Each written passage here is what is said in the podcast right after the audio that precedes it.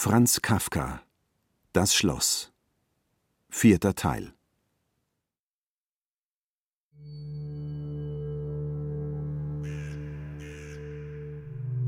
K. konnte nicht genau zuhören. Er wurde durch Klirren von Glas abgelenkt. Er fand gleich die Ursache der Störung. Die Gehilfen standen draußen im Hof, hüpften im Schnee von einem Fuß auf den anderen. Sie taten, als wären sie glücklich, K. wiederzusehen. Vor Glück zeigten sie ihn einander und tippten dabei immerfort an das Küchenfenster. Auf eine drohende Bewegung Ks ließen sie sofort davon ab, suchten einander zurückzudrängen, aber einer entwischte gleich dem anderen, und schon waren sie wieder beim Fenster. Wieder einmal die Gehilfen, sagte er der Wirtin zu seiner Entschuldigung und zeigte hinaus.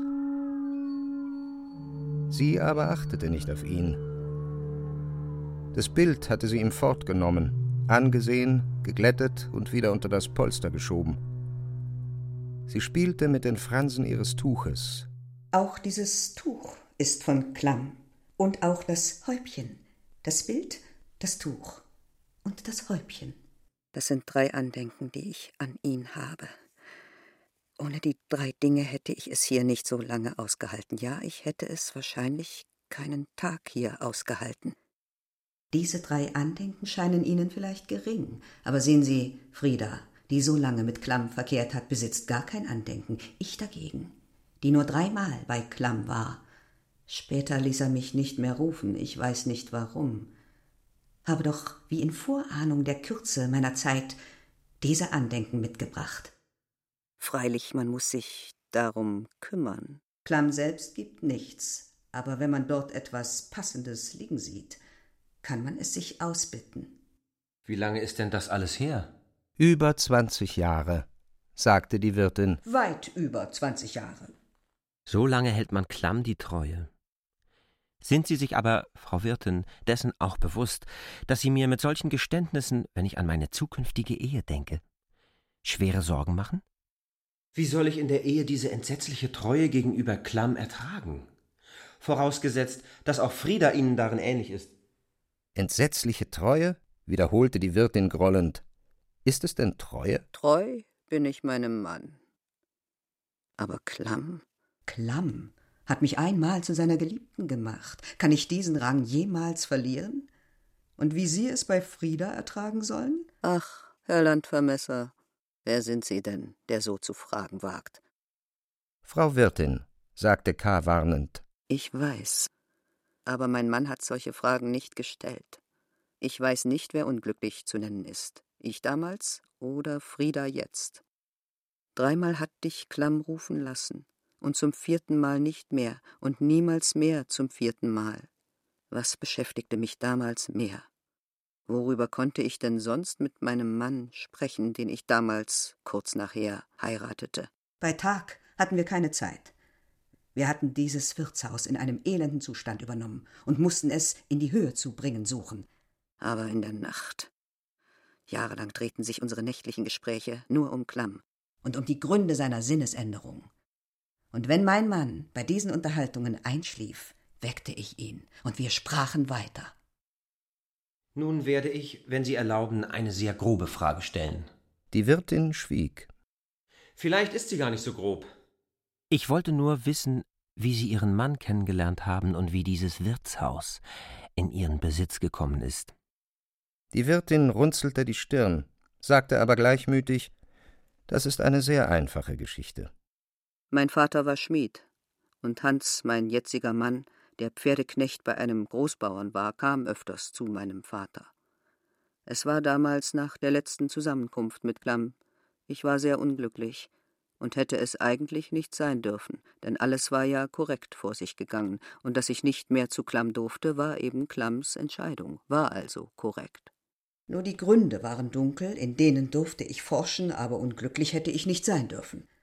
Nun, ich war es doch und konnte nicht arbeiten und saß in unserem Vorgärtchen den ganzen Tag. Dort sah mich Hans, setzte sich manchmal zu mir, ich klagte ihm nicht, aber er wusste, um was es ging, und weil er ein guter Junge ist, kam es vor, dass er mit mir weinte. Und als der damalige Gastwirt, dem die Frau gestorben war und der deshalb das Gewerbe aufgeben musste, auch war er schon ein alter Mann, einmal an unserem Gärtchen vorüberkam und uns dort sitzen sah, blieb er stehen und bot uns kurzerhand das Wirtshaus zur Pacht an, wollte, weil er Vertrauen zu uns habe, kein Geld im Voraus und setzte die Pacht sehr billig an. Das ist die Geschichte. Es war ein Weilchen still. Dann sagte K. Die Handlungsweise des Gastwirts war schön. Aber unvorsichtig. Oder hatte er besondere Gründe für sein Vertrauen zu Ihnen beiden? Er kannte Hans gut. Er war Hansens Onkel. Dann freilich. Hansens Familie war also offenbar viel an der Verbindung mit Ihnen gelegen. Vielleicht. Ich weiß es nicht. Ich kümmerte mich nie darum. Es muss doch aber so gewesen sein, wenn die Familie bereit war, solche Opfer zu bringen und das Wirtshaus einfach ohne Sicherung in ihre Hände zu geben. Nein, es war nicht unvorsichtig, sagte die Wirtin. Ich warf mich in die Arbeit. Stark war ich. Des Schmiedes Tochter, ja? Überall war ich. Des Schmiedes Tochter. Ich war überall. Wirtsstube, Küche, im Stall, im Hof. Ich kochte gut. Nicht nur die Pacht konnten wir zahlen, sondern nach einigen Jahren das Ganze kaufen. Das weitere Ergebnis? Ich wurde herzkrank, bin nun eine alte Frau. Alt. Ja. Ihre Leistungen sind bewundernswert, sagte K. Daran ist kein Zweifel. Aber damals wäre es doch merkwürdig gewesen, wenn Hansens Familie unter Geldopfern oder zumindest mit Übernahme eines so großen Risikos, wie es die Hingabe des Wirtshauses war, zur Heirat gedrängt und hierbei keine andere Hoffnung gehabt hätte als ihre Arbeitskraft, die man ja noch gar nicht kannte. Und Hansens Arbeitskraft, deren Nichtvorhandensein man doch schon erfahren haben musste. Nun ja. Ich weiß ja, worauf Sie zielen. Von Klamm war in allen diesen Dingen keine Spur. Warum hätte er für mich sorgen sollen, oder richtiger, wie hätte er überhaupt für mich sorgen können? Er wusste ja nichts mehr von mir. Dass er mich nicht mehr hatte rufen lassen, war ein Zeichen, dass er mich vergessen hatte. Wen er nicht mehr rufen lässt, vergisst er völlig. Ich wollte davon vor Frieda nicht reden. Es ist aber nicht nur vergessen, es ist mehr als das. Den, welchen man vergessen hat, kann man ja wieder kennenlernen. Bei Klamm ist das nicht möglich. Wen er nicht mehr rufen lässt, den hat er nicht nur für die Vergangenheit völlig vergessen, sondern förmlich auch für alle Zukunft. Möglicherweise versteigen sie sich bis zu der Tollheit zu glauben, Klamm hätte mir gerade meinen Hans deshalb zum Manne gegeben, damit ich nicht viel Hindernis habe, zu ihm zu kommen, wenn er mich in Zukunft einmal riefe. Nun, weiter kann auch Tollheit nicht gehen. Wo wäre der Mann, der mich hindern könnte, zu Klamm zu laufen, wenn mir Klamm ein Zeichen gibt? Unsinn, völliger Unsinn. Man verwirrt sich selbst, wenn man mit solchem Unsinn spielt. Nein, sagte K., Verwirren wollen wir uns nicht. Ich war mit meinen Gedanken noch lange nicht so weit, wie Sie annehmen, wenn auch, um die Wahrheit zu sagen, auf dem Wege dorthin. Der Gedanke an einen Zusammenhang dieser Tatsachen mit Klamm drängte sich mir allerdings auf, aber nicht oder noch nicht in der Grobheit, mit der Sie es darstellten. Offenbar nur zu dem Zweck, um mich wieder einmal anfahren zu können, weil Ihnen das Freude macht. Mögen Sie die Freude haben. Mein Gedanke aber war der, zunächst ist Klamm offenbar die Veranlassung der Heirat. Ohne Klamm wären sie nicht unglücklich gewesen, nicht untätig im Vorgärtchen gesessen. Ohne Klamm hätten sie Hans dort nicht gesehen. Ohne ihre Traurigkeit hätte der schüchterne Hans sie nie anzusprechen gewagt. Ohne Klamm hätten sie sich nie mit Hans in Tränen gefunden.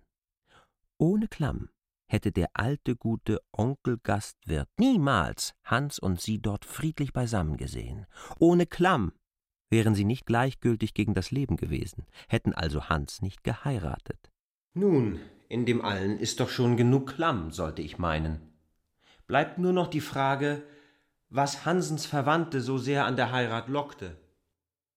Sie selbst erwähnten einmal, dass Klamms Geliebte zu sein eine unverlierbare Rangerhöhung bedeutet. Nun, so mag sie also dies gelockt haben. Außerdem aber glaube ich, die Hoffnung, dass der gute Stern, der sie zu Klamm geführt hat, vorausgesetzt, dass es ein guter Stern war, aber sie behaupten es, zu ihnen gehöre, also bei ihnen bleiben müsse und sie nicht etwa so schnell und plötzlich verlassen werde, wie Klamm es getan hat. Meinen Sie dieses alles im Ernst? fragte die Wirtin. Im Ernst, sagte K. schnell. Nur glaube ich, dass Hansens Verwandtschaft mit ihren Hoffnungen weder ganz recht noch ganz unrecht hatte. Und ich glaube auch den Fehler zu erkennen, den sie gemacht haben. Der Segen war über ihnen, aber man verstand nicht, ihn herunterzuholen. Was hat man denn versäumt? Die Wirtin lag nun ausgestreckt auf dem Rücken und blickte zur Decke empor. Klamm zu fragen, sagte K. So wären wir also wieder bei Ihnen. Oder bei Ihnen. Unsere Angelegenheiten grenzen aneinander. Was wollen Sie also von Klamm? fragte die Wirtin. Sie hatte sich aufrecht gesetzt. Nur mit Mühe habe ich Frieda überredet, in ihr Zimmer hinaufzugehen und dort zu bleiben. Ich fürchtete, sie würden in ihrer Anwesenheit nicht genug offen sprechen. Ich habe nichts zu verbergen, sagte K., aber was ich von ihm will, ist schwer zu sagen. Zunächst will ich ihn in der Nähe sehen, dann will ich seine Stimme hören, dann will ich von ihm wissen, wie er sich zu unserer Heirat verhält. Es kann manches zur Sprache kommen, aber das Wichtigste ist doch für mich, dass ich ihm gegenüberstehe. Ich habe nämlich noch mit keinem wirklichen Beamten unmittelbar gesprochen. Es scheint das schwerer zu erreichen zu sein, als ich glaubte. Nun aber habe ich die Pflicht, mit ihm als einem Privatmann zu sprechen. Und dieses ist meiner Meinung nach viel leichter durchzusetzen. Gut, sagte die Wirtin und drückte ihr Gesicht in die Kissen, als sage sie etwas Schamloses. Wenn ich durch meine Verbindungen es erreiche, dass Ihre Bitte um Unterredung zu Klamm geleitet wird, versprechen Sie mir bis zum Herabkommen der Antwort nichts auf eigene Faust zu unternehmen? Das kann ich Ihnen nicht versprechen, so gern ich Ihre Bitte oder Ihre Laune erfüllen wollte. Die Sache drängt nämlich. Besonders nach dem ungünstigen Ergebnis meiner Besprechung mit dem Vorsteher. Dieser Einwand entfällt, sagte die Wirtin. Der Vorsteher ist eine ganz belanglose Person. Haben Sie das nicht bemerkt? Er könnte keinen Tag in seiner Stellung bleiben, wenn nicht seine Frau wäre, die alles führt. Mizi? Die Wirtin nickte. Sie war dabei. Hat sie sich geäußert? Nein. Ich hatte aber auch nicht den Eindruck, dass sie das könnte. Nun ja, sagte die Wirtin, so irrig sehen Sie hier alles an. Jedenfalls, was der Vorsteher über sie verfügt hat, hat keine Bedeutung, und mit der Frau werde ich gelegentlich reden.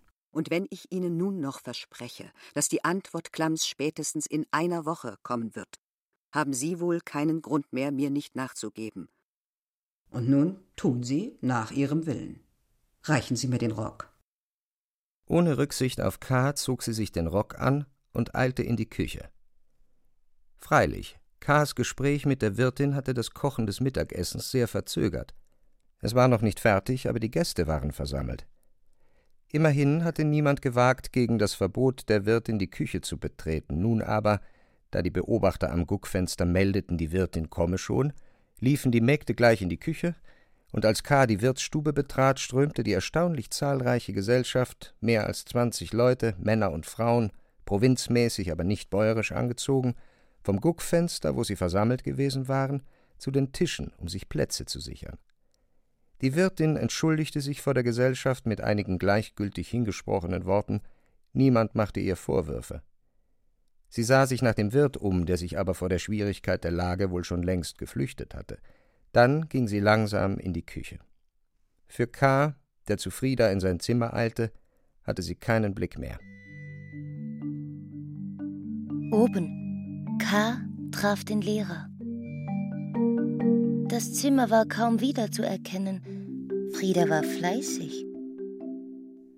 Es war gut gelüftet, der Ofen geheizt, der Fußboden gewaschen, das Bett geordnet, die Sachen der Mägde verschwunden.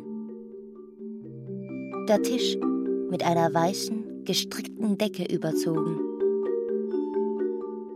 Nun konnte man schon Gäste empfangen. Dass Kars kleiner Wäschevorrat, den Frieda offenbar früh gewaschen hatte, beim Ofen zum Trocknen ausgehängt war, störte wenig. Der Lehrer und Frieda waren bei Tisch gesessen. Sie erhoben sich bei Kars Eintritt. Frieda begrüßte K. mit einem Kuss. Der Lehrer verbeugte sich ein wenig. Sie sind ja der Fremde, mit dem ich vor ein paar Tagen auf dem Kirchplatz gesprochen habe. Ja, sagte K. kurz. Was er damals in seiner Verlassenheit geduldet hatte, musste er hier in seinem Zimmer sich nicht gefallen lassen. Er wandte sich an Frieda und beriet sich mit ihr wegen eines wichtigen Besuches, den er sofort zu machen habe, und bei dem er möglichst gut angezogen sein müsse.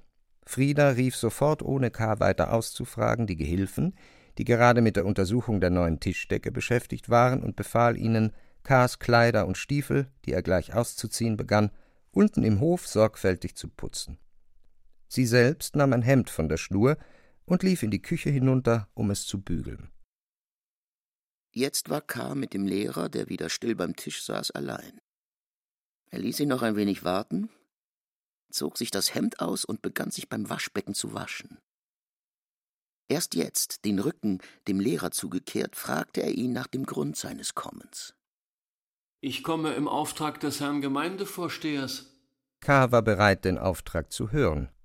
Da aber K.s Worte in dem Wasserschwall schwer verständlich waren, musste der Lehrer näher kommen und lehnte sich neben K. an die Wand. K. entschuldigte sein Waschen und seine Unruhe mit der Dringlichkeit des beabsichtigten Besuches. Der Lehrer ging darüber hinweg. Sie waren unhöflich gegenüber dem Herrn Gemeindevorsteher, diesem alten, verdienten, viel erfahrenen, ehrwürdigen Mann. Dass ich unhöflich gewesen wäre, weiß ich nicht, sagte K., während er sich abtrocknete. Dass ich aber an anderes zu denken hatte als an ein feines Benehmen, ist richtig. Es handelte sich um meine Existenz, die bedroht ist, durch eine schmachvolle amtliche Wirtschaft, deren Einzelheiten ich Ihnen nicht darlegen muss, da Sie selbst ein tätiges Glied dieser Behörde sind. Hat sich der Gemeindevorsteher über mich beklagt? Wem gegenüber hätte er sich beklagen sollen? Und selbst wenn er jemanden hätte, würde er sich denn jemals beklagen? Nein, sagte der Lehrer. Mein Auftrag ist ein weiterer Beweis der Güte des Herrn Vorstehers. Ich betone, dass mir diese Güte unbegreiflich ist und dass ich nur unter dem Zwang meiner Stellung und in Verehrung des Herrn Vorstehers den Auftrag ausführe. K., gewaschen und gekämmt, saß nun in Erwartung des Hemdes und der Kleider bei Tisch. Er war wenig neugierig auf das, was der Lehrer ihm brachte. Auch war er beeinflusst von der geringen Meinung, welche die Wirtin vom Vorsteher hatte. Es ist wohl schon Mittag vorüber? fragte er in Gedanken an den Weg, den er vorhatte. Dann verbesserte er sich. Sie wollten mir etwas vom Vorsteher ausrichten? Nun ja, sagte der Lehrer mit einem Achselzucken, als schüttle er jede eigene Verantwortung von sich ab. Der Herr Vorsteher befürchtet, dass Sie, wenn die Entscheidung Ihrer Angelegenheit zu lange ausbleibt, etwas Unbedachtes auf eigene Faust tun werden. Ich für meinen Teil weiß nicht, warum er das befürchtet. Meine Ansicht ist, dass Sie doch am besten tun mögen, was Sie wollen. Wir sind nicht Ihre Schutzengel und haben keine Verpflichtung, Ihnen auf allen Ihren Wegen nachzulaufen. Nun gut, der Herr Vorsteher ist anderer Meinung. Er bietet Ihnen vorläufig die Stelle eines Schuldieners an. Darauf, was ihm angeboten wurde, achtete K. zunächst kaum. Aber die Tatsache, dass ihm etwas angeboten wurde, schien ihm nicht bedeutungslos. Als der Lehrer sah, dass er nun doch K. nachdenklich gemacht hatte, fuhr er fort Ich machte meine Einwendungen. Ich wies darauf hin, dass bisher kein Schuldiener nötig gewesen sei. Die Frau des Kirchendieners räumt von Zeit zu Zeit auf, und Fräulein Gisa, die Lehrerin, beaufsichtigt es. Und, fügte ich hinzu, wird es denn besser werden, wenn wir den Mann als Schuldiener nehmen? Ganz gewiss nicht. Abgesehen davon, dass er von solchen Arbeiten nichts versteht, hat doch das Schulhaus nur zwei große Lehrzimmer ohne Nebenräume. Der Schuldiener muss also mit seiner Familie in einem der Lehrzimmer wohnen, schlafen, vielleicht gar kochen. Das kann natürlich die Reinlichkeit nicht vergrößern. Sie machen sich unnütze Sorgen, Herr Lehrer. Es fällt mir nicht ein, die Stelle anzunehmen. Vorzüglich, sagte der Lehrer. Vorzüglich.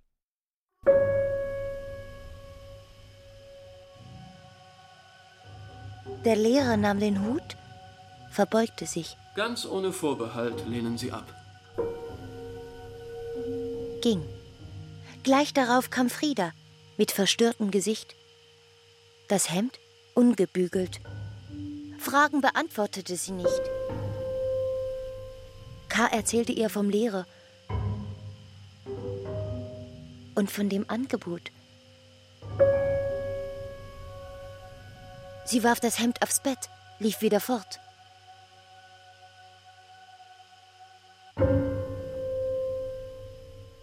Sie kam bald zurück, aber mit dem Lehrer, der verdrießlich aussah.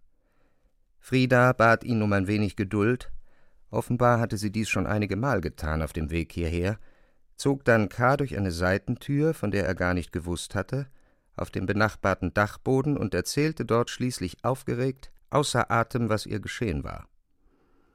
Die Wirtin, empört darüber, dass sie sich vor K. zu Geständnissen und was noch ärger war, zur Nachgiebigkeit hinsichtlich einer Unterredung Klamms mit K. erniedrigt und nichts damit erreicht hatte, als, wie sie sagte, kalte und überdies unaufrichtige Abweisung, sei entschlossen, K. nicht mehr in ihrem Hause zu dulden.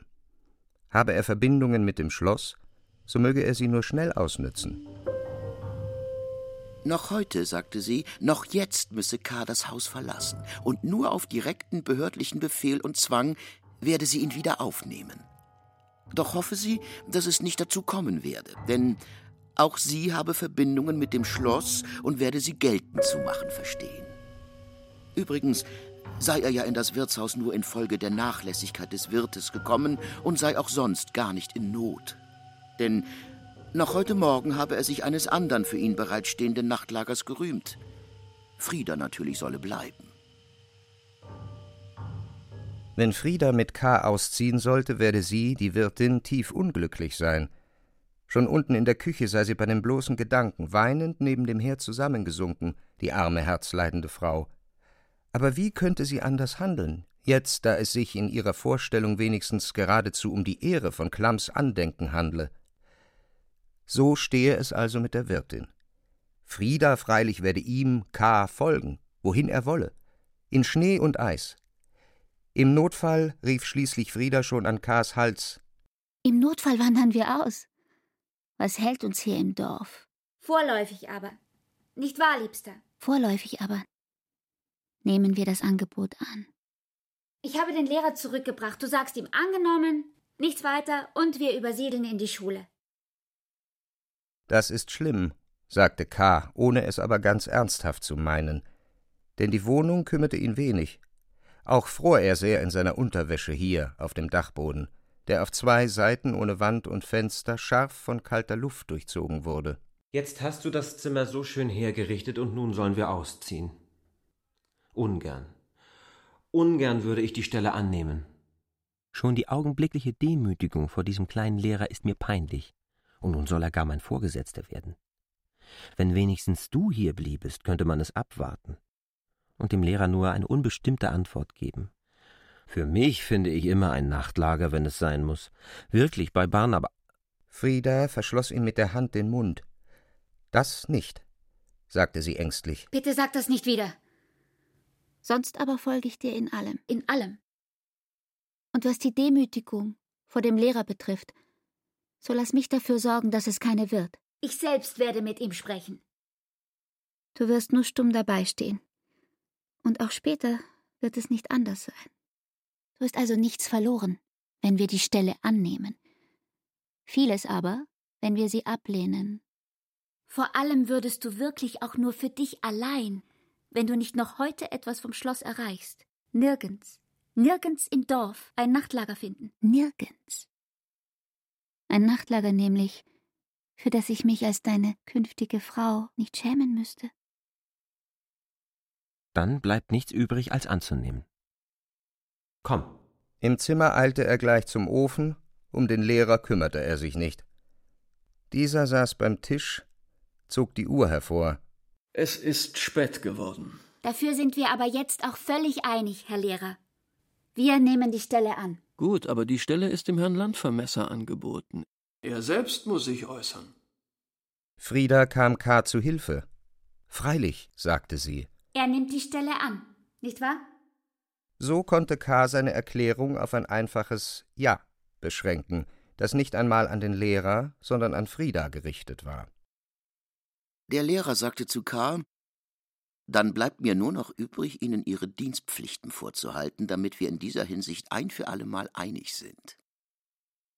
Sie haben, Herr Landvermesser, täglich beide Schulzimmer zu reinigen und zu heizen, kleinere Reparaturen im Haus, ferner an den Schul- und Turngeräten selbst vorzunehmen, den Weg durch den Garten schneefrei zu halten, Botengänge für mich und das Fräulein Lehrerin zu machen und in der wärmeren Jahreszeit alle Gartenarbeit zu besorgen. Dafür haben Sie das Recht, nach Ihrer Wahl in einem der Schulzimmer zu wohnen. Dass Sie sich der Würde der Schule gemäß verhalten müssen und dass insbesondere die Kinder gar während des Unterrichts niemals etwa Zeugen unliebsamer Szenen in ihrer Häuslichkeit werden dürfen, erwähne ich nur nebenbei. Im Zusammenhang damit bemerke ich noch, dass wir darauf bestehen müssen, dass Sie Ihre Beziehungen zu Fräulein Frieda möglichst bald legitimieren. Über dies alles und noch einige Kleinigkeiten wird ein Dienstvertrag aufgesetzt, den Sie gleich, wenn Sie ins Schulhaus einziehen, unterschreiben müssen. K. erschien das alles unwichtig, so als ob es ihn nicht betreffe oder jedenfalls nicht binde. Nur die Großtuerei des Lehrers reizte ihn, und er sagte leichthin Nun ja, es sind die üblichen Verpflichtungen. Um diese Bemerkung ein wenig zu verwischen, fragte Frieda nach dem Gehalt. Ob Gehalt gezahlt wird, wird erst nach einmonatigem Probedienst erwogen werden. Die Verleihung der Stelle ist ja nur eine Gefälligkeit Ihnen gegenüber. Und Gefälligkeiten muss man, wenn man sich seiner öffentlichen Verantwortung bewusst bleibt, nicht zu weit treiben. Nun mischte sich aber doch K. ein, fast gegen seinen Willen. Was die Gefälligkeit betrifft, Herr Lehrer, sagte er, glaube ich, dass Sie irren. Diese Gefälligkeit ist vielleicht eher auf meiner Seite. Nein, sagte der Lehrer lächelnd. Nun hatte er doch K. zum Reden gezwungen. Darüber bin ich genau unterrichtet. Wir brauchen den Schuldiener etwa so dringend wie den Landvermesser. Schuldiener wie Landvermesser, es ist eine Last an unserem Halse. Es wird mich noch viel Nachdenken kosten, wie ich die Ausgaben vor der Gemeinde begründen soll. So meine ich es ja. Gegen Ihren Willen müssen Sie mich aufnehmen. Obwohl es Ihnen schweres Nachdenken verursacht, müssen Sie mich aufnehmen. Wenn nun jemand genötigt ist, einen anderen aufzunehmen, und dieser andere sich aufnehmen lässt, so ist er es doch, der gefährlich ist. Sonderbar. Was sollte uns zwingen, Sie aufzunehmen? Des Herrn Vorstehers gutes, übergutes Herz zwingt uns. Ich merke leider, dass mir Ihr Benehmen noch viel zu schaffen geben wird. Die ganze Zeit über verhandeln Sie ja mit mir. Ich sehe es immerfort an und glaube es fast nicht. In Hemd und Unterhose? Ja, rief Karl lachend und schlug in die Hände. Die entsetzlichen Gehilfen. Wo bleiben Sie denn? Frieda eilte zur Tür. Der Lehrer, der merkte, dass nun K. für ihn nicht mehr zu sprechen war, fragte Frieda, wann sie in die Schule einziehen würden. Heute, sagte Frieda. Dann komme ich morgen früh revidieren. Der Lehrer grüßte durch Handwinken, wollte durch die Tür, die Frieda für sich geöffnet hatte, hinausgehen, stieß aber mit den Mägden zusammen, die schon mit ihren Sachen kamen, um sich im Zimmer wieder einzurichten. Ihr habt es aber eilig, sagte K., der diesmal sehr zufrieden mit ihnen war. Wir sind noch hier und ihr müsst schon einrücken? Sie antworteten nicht und drehten nur verlegen ihre Bündel, aus denen K. die wohlbekannten schmutzigen Fetzen hervorhängen sah. Nun kommt, richtet euch ein, es ist ja euer Zimmer. K. nahm Kleider und Stiefel, die eben Frieda, schüchtern von den Gehilfen gefolgt, gebracht hatte, und zog sich an. Unbegreiflich war ihm immer und jetzt wieder die Geduld, die Frieda mit den Gehilfen hatte. Sie hatte sie, die doch die Kleider im Hof hätten putzen sollen, nach längerem Suchen friedlich unten beim Mittagessen gefunden die ungeputzten Kleider vor sich zusammengepresst auf dem Schoß. Sie hatte dann selbst alles putzen müssen. Und doch zankte sie, die gemeines Volk gut zu beherrschen wusste, gar nicht mit ihnen. Erzählte überdies in ihrer Gegenwart von ihrer großen Nachlässigkeit, wie von einem kleinen Scherz, und klopfte gar noch dem einen leicht wie schmeichelnd auf die Wange. K. wollte ihr nächstens darüber Vorhaltungen machen. Jetzt aber war es höchste Zeit, wegzugehen. Höchste Zeit. Weißt du, wohin ich gehe? fragte K. Ja. Und du hältst mich nicht mehr zurück? Du wirst so viele Hindernisse finden, sagte sie. Was würde da mein Wort bedeuten?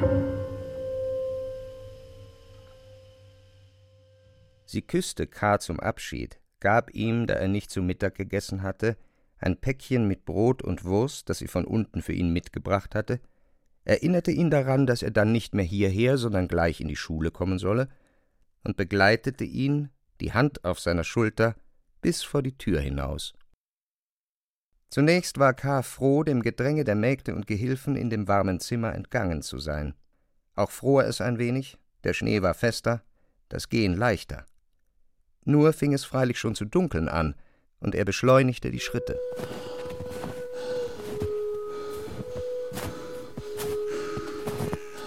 Das Schloss. Umrisse. Still wie immer. Niemals das geringste Zeichen von Leben. Nicht möglich, aus dieser Ferne etwas zu erkennen. Wenn K. das Schloss ansah, so war es, als beobachtete er jemanden.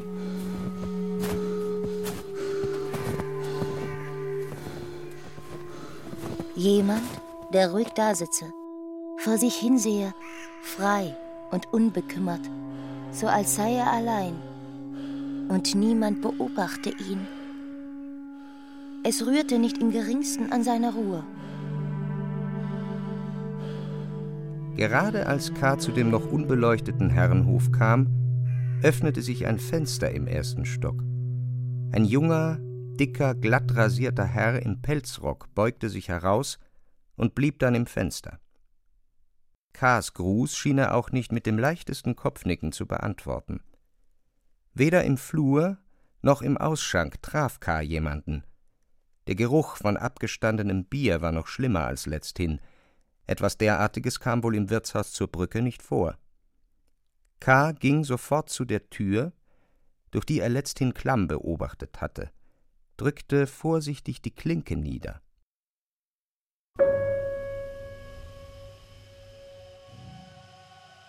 Die Tür war versperrt.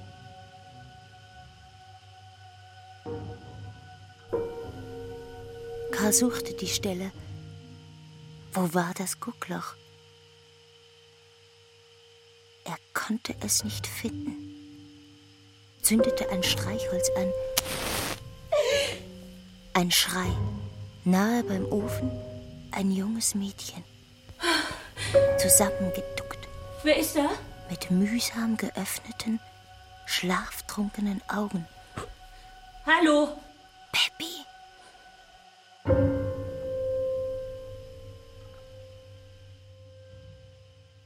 Es war offenbar die Nachfolgerin Friedas. Sie fasste sich bald, drehte das elektrische Licht an der Ausdruck ihres Gesichtes war noch böse, da erkannte sie K. Ah, der Herr Landvermesser. Sie reichte ihm die Hand und stellte sich vor. Ich heiße Peppi. Sie war klein, rot, gesund. Das üppige rötlich-blonde Haar war in einen starken Zopf geflochten. Außerdem krauste es sich rund um das Gesicht. Sie hatte ein ihr sehr wenig passendes, glatt niederfallendes Kleid, aus grauglänzendem Stoff. Unten war es kindlich ungeschickt von einem in eine Masche endigenden Seidenband zusammengezogen, so dass es sie beengte. Sie erkundigte sich nach Frieda und ob sie nicht bald zurückkommen werde. Das war eine Frage, die nahe an Boshaftigkeit grenzte. Ich bin gleich nach Friedas Weggang in Eile hierher berufen worden, weil man doch nicht eine beliebige hier verwenden kann. Ich war bis jetzt Zimmermädchen, aber es ist kein guter Tausch, den ich gemacht habe. Viel Abend- und Nachtarbeit ist hier. Das ist sehr ermüdend. Ich werde es kaum ertragen. Ich wundere mich nicht, dass Frieda es aufgegeben hat. Frieda war hier sehr zufrieden, sagte K., um Peppi endlich auf den Unterschied aufmerksam zu machen, der zwischen ihr und Frieda bestand und den sie vernachlässigte. Glauben Sie ihr nicht. Frieda kann sich beherrschen wie nicht leicht jemand. Was sie nicht gestehen will, gesteht sie nicht Und dabei merkt man gar nicht, dass sie etwas zu gestehen hätte. Ich diene doch jetzt hier schon einige Jahre mit ihr. Immer haben wir zusammen in einem Bett geschlafen, aber vertraut bin ich mit ihr nicht. Gewiss denkt sie heute schon nicht mehr an mich. Ihre einzige Freundin vielleicht ist die alte Wirtin aus dem Brückengasthaus. Und das ist doch auch bezeichnend. Frieda ist meine Braut, sagte K. und suchte nebenbei die Gucklochstelle in der Tür. Ich weiß, sagte Peppi. Deshalb erzähle ich es ja. Sonst hätte es doch für Sie keine Bedeutung. Ich verstehe. Sie meinen, dass ich stolz darauf sein kann, ein so verschlossenes Mädchen für mich gewonnen zu haben? Ja, sagte sie und lachte zufrieden, so als habe sie K. zu einem geheimen Einverständnis hinsichtlich Friedas gewonnen. Aber es waren nicht eigentlich ihre Worte, die K. beschäftigten und ein wenig vom Suchen ablenkten, sondern ihre Erscheinung war es und ihr Vorhandensein an dieser Stelle. Peppi war viel jünger als Frieda, fast kindlich noch, und ihre Kleidung war lächerlich. Sie hatte sich offenbar angezogen, entsprechend den übertriebenen Vorstellungen, die sie von der Bedeutung eines Ausschankmädchens hatte. Und ihre angebliche Unzufriedenheit mit der Stellung war nichts als Überhebung. Und doch, trotz ihrem kindlichen Unverstand, hatte auch sie wahrscheinlich Beziehungen zum Schloss. Sie war ja, wenn sie nicht log, Zimmermädchen gewesen. Ohne von ihrem Besitz zu wissen, verschlief sie hier die Tage. Aber eine Umarmung dieses kleinen, dicken, ein wenig rundrückigen Körpers konnte ihr zwar den Besitz nicht entreißen, konnte aber an ihn rühren und aufmuntern für den schweren Weg. Dann war es vielleicht nicht anders als bei Frieda? Oh doch, es war anders. Man musste nur an Friedas Blick denken, um das zu verstehen. Niemals hätte Karpepi angerührt. Aber doch musste er jetzt für ein Weilchen seine Augen bedecken. So gierig sah er sie an. Es muss ja nicht angezündet sein. Peppi drehte das Licht wieder aus. Ich habe nur angezündet, weil Sie mich so sehr erschreckt haben. Was wollen Sie denn hier? Hat Frieda etwas vergessen? Ja, sagte K. und zeigte auf die Tür. Hier, im Zimmer nebenan, eine Tischdecke. Eine weiße, gestrickte. Wenn ich wüsste, dass jetzt nebenan niemand ist, würde ich sehr gern hineingehen und die Decke suchen. Aber es ist eben unsicher. Klamm. Klamm zum Beispiel pflegt oft dort zu sitzen. Klamm ist jetzt gewiss nicht dort, sagte Peppi. Er fährt ja gleich weg. Der Schlitten wartet schon im Hof. Sofort, ohne ein Wort der Erklärung, verließ K. den Ausschank, wandte sich im Flur anstatt zum Ausgang gegen das Innere des Hauses und hatte nach wenigen Schritten den Hof erreicht. Der Hof. Wie still und schön es hier war. Ein viereckiger Hof. Auf drei Seiten von hoher weißer Mauer begrenzt. Hier schien das Haus höher. Der Eingang offen, ohne Tür. Davor ein dunkler, geschlossener Schlitten mit zwei Pferden bespannt.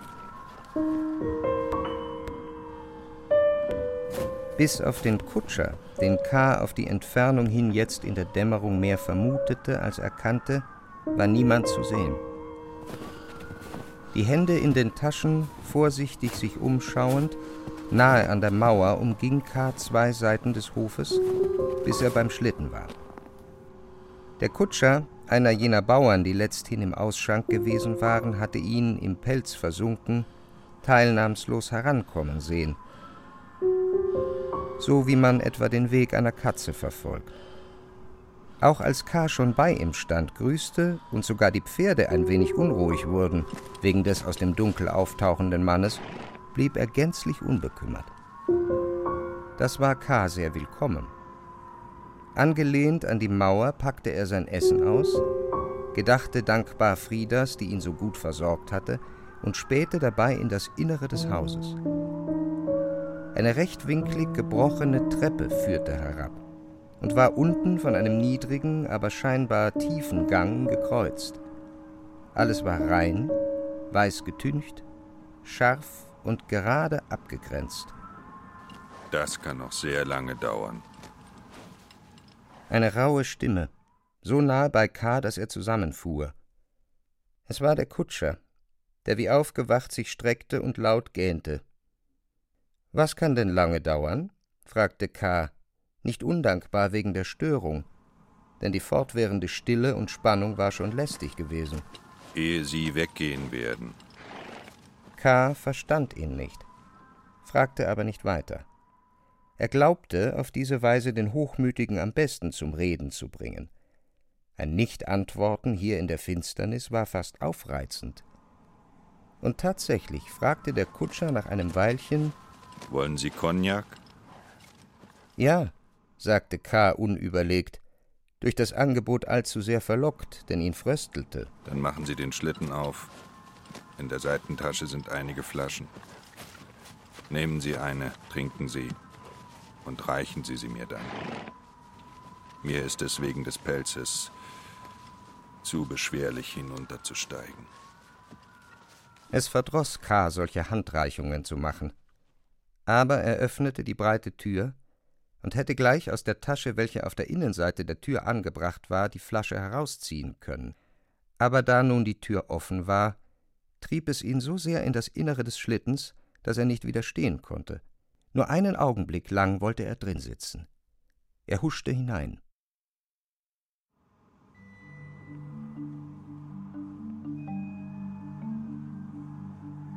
Außerordentlich war die Wärme im Schlitten. Und sie blieb so, trotzdem die Tür, die K. nicht zu schließen wagte, weit offen war.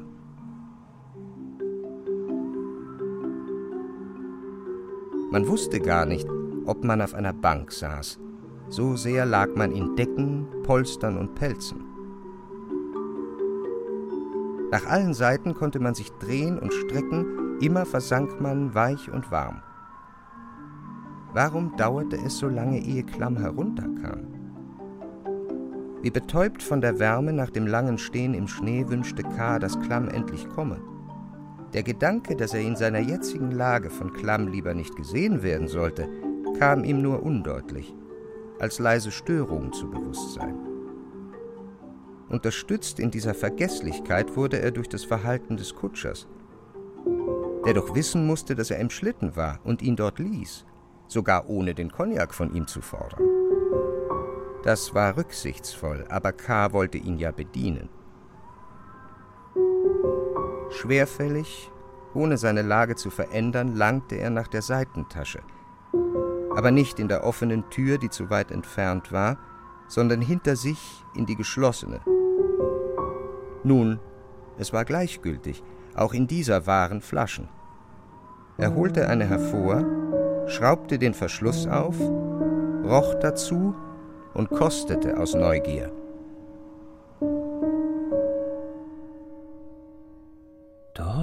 Es war Cognac.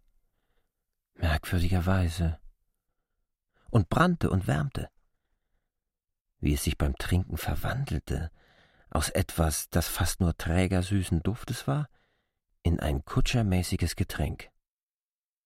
Ist es möglich? fragte sich Kavi vorwurfsvoll gegen sich selbst und trank noch einmal. Da K. war gerade in einem langen Schluck befangen, wurde es hell. Das elektrische Licht brannte, innen auf der Treppe, im Gange, im Flur, außen über dem Eingang. Man hörte Schritte die Treppe herabkommen.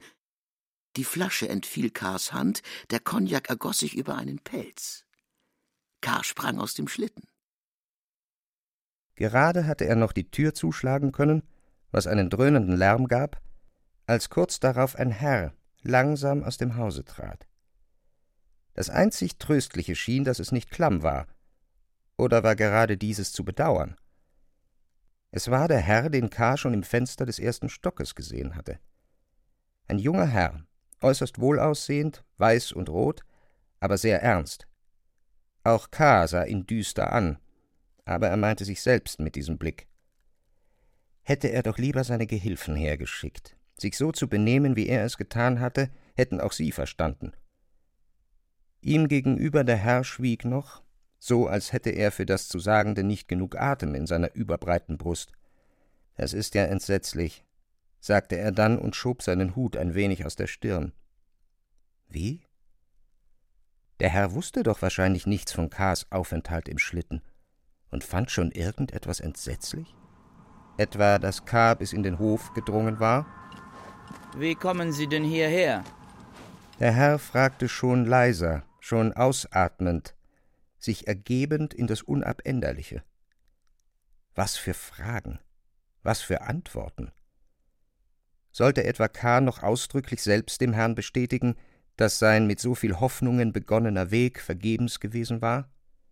Statt zu antworten, wandte sich K. zum Schlitten, öffnete ihn und holte seine Mütze, die er darin vergessen hatte.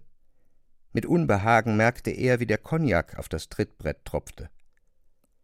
Dann wandte er sich wieder dem Herrn zu, ihm zu zeigen, dass er im Schlitten gewesen war, hatte er nun keine Bedenken mehr, es war auch nicht das Schlimmste. Wenn er gefragt würde, allerdings nur dann, wollte er nicht verschweigen, dass ihn der Kutscher selbst zumindest zum Öffnen des Schlittens veranlasst hatte. Das eigentlich Schlimme aber war ja, dass ihn der Herr überrascht hatte, dass er nicht genug Geistesgegenwart gehabt hatte, im Schlitten zu bleiben, die Tür zu schließen und dort auf den Pelzen Klamm zu erwarten oder dort wenigstens zu bleiben, solange dieser Herr in der Nähe war. Freilich, er hatte ja nicht wissen können, ob nicht vielleicht doch schon jetzt Klamm selbst komme, in welchem Fall es natürlich viel besser gewesen wäre, ihn außerhalb des Schlittens zu empfangen. Ja, es war mancherlei hier zu bedenken gewesen, jetzt aber gar nichts mehr, denn es war zu Ende. Kommen Sie, kommen Sie mit mir. Der Befehl lag nicht in den Worten, sondern in einem sie begleitenden kurzen, absichtlich gleichgültigen Schwenken der Hand. Ich warte hier auf jemanden. K. sagte es nicht mehr in Hoffnung auf irgendeinen Erfolg, sondern nur grundsätzlich. Kommen Sie, sagte der Herr nochmals ganz unbeirrt, so als wolle er zeigen, dass er niemals daran gezweifelt habe, dass K. auf jemanden warte. Aber ich verfehle dann den, auf den ich warte.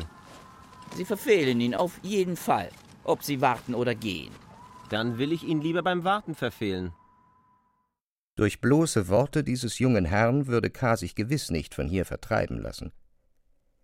Darauf schloss der Herr mit einem überlegenen Ausdruck des zurückgelehnten Gesichtes für ein Weilchen die Augen, so als wolle er von K.s Unverständigkeit wieder zu seiner eigenen Vernunft zurückkehren, umlief mit der Zungenspitze die Lippen des ein wenig geöffneten Mundes und sagte dann zum Kutscher Spannen Sie die Pferde aus. Der Kutscher, ergeben dem Herrn, aber mit einem bösen Seitenblick auf K., musste nun doch im Pelz heruntersteigen und begann, sehr zögernd, so als erwarte er nicht vom Herrn einen Gegenbefehl, aber von K. eine Sinnesänderung, die Pferde mit dem Schlitten rückwärts näher zum Seitenflügel zurückzuführen, in welchem offenbar hinter einem großen Tor der Stall mit dem Wagenschupfen untergebracht war. K. sah sich allein zurückbleiben, auf der einen Seite entfernte sich der Schlitten, auf der andern, auf dem Weg, den K. gekommen war, der junge Herr, beide allerdings sehr langsam, so als wollten sie K. zeigen, dass es noch in seiner Macht gelegen sei, sie zurückzuholen. Vielleicht hatte er diese Macht, aber sie hätte ihm nichts nützen können. Den Schlitten zurückzuholen bedeutete sich selbst zu vertreiben. So blieb er still, als einziger, der den Platz behauptete, aber es war ein Sieg, der keine Freude machte. Abwechselnd sah er dem Herrn und dem Kutscher nach, der Herr hatte schon die Tür erreicht, durch die K. zuerst den Hof betreten hatte. Noch einmal blickte er zurück. K. glaubte ihn den Kopf schütteln zu sehen über so viel Hartnäckigkeit. Dann wandte er sich mit einer entschlossenen, kurzen, endgültigen Bewegung um und betrat den Flur, in dem er gleich verschwand. Der Kutscher blieb länger auf dem Hof. Er hatte viel Arbeit mit dem Schlitten. Er musste das schwere Stalltor aufmachen durch Rückwärtsfahren den Schlitten an seinen Ort bringen, die Pferde ausspannen, zu ihrer Krippe führen. Das alles machte er ernst, ganz in sich gekehrt, ohne jede Hoffnung auf eine baldige Fahrt. Dieses schweigende Hantieren ohne jeden Seitenblick schien ein viel härterer Vorwurf zu sein als das Verhalten des Herrn. Und als nun nach Beendigung der Arbeit im Stall der Kutscher quer über den Hof ging, in seinem langsamen, schaukelnden Gang das große Tor zumachte. Da schien es K., als habe man nun alle Verbindung mit ihm abgebrochen, und als sei er nun freilich freier als jemals und könne hier auf dem ihm sonst verbotenen Ort warten, solange er wolle, und habe sich diese Freiheit erkämpft, wie kaum ein anderer es könnte, und niemand dürfe ihn anrühren oder vertreiben, ja kaum ansprechen. Aber diese Überzeugung war zumindest ebenso stark, als gäbe es gleichzeitig nichts Sinnloseres, nichts Verzweifelteres als diese Freiheit, dieses Warten, diese Unverletzlichkeit.